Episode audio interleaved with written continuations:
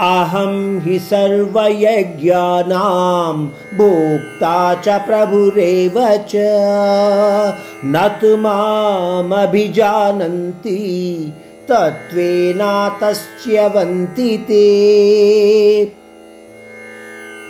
ఈ శ్లోకంలో తనను తానే భోక్తగా మరియు ప్రభువుగా కూడా చెప్తున్నాడు పరమాత్ముడు.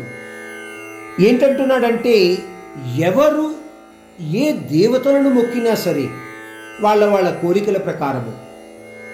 ఆ కర్మలకు ఫలాన్ని ఇచ్చేవాడిని స్వీకరించేవాడిని కూడా నేనే.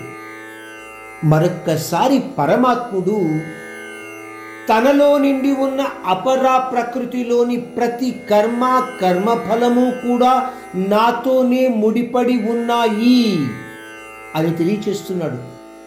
ఆ విషయాన్ని గ్రహించని మూర్ఖ సమూహము కర్మలకు కర్మఫలాలకు కూడా వాళ్ళే కారణము అని అనుకుంటూ జ్ఞాన మార్గం నుంచి దూరమైపోతూ ఉంటారు.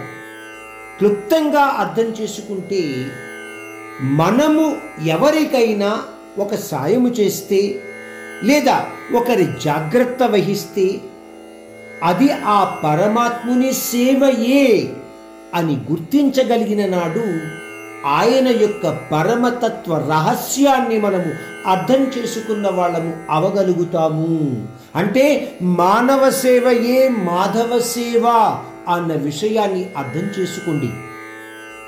దాని ద్వారా ఏంటి జరుగుతుంది? మనలో అహము స్వార్థము అసూయ లాంటివి తొలగిపోతాయి.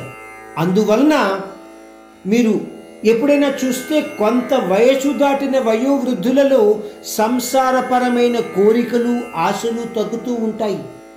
పరమాత్ముడు అంటున్నాడు వయసుతో సంబంధం లేకుండా అభ్యాసం ద్వారా ఈ అలవాటుని ముందు నుంచి చేసుకోవడానికి ప్రయత్నించు అర్జున.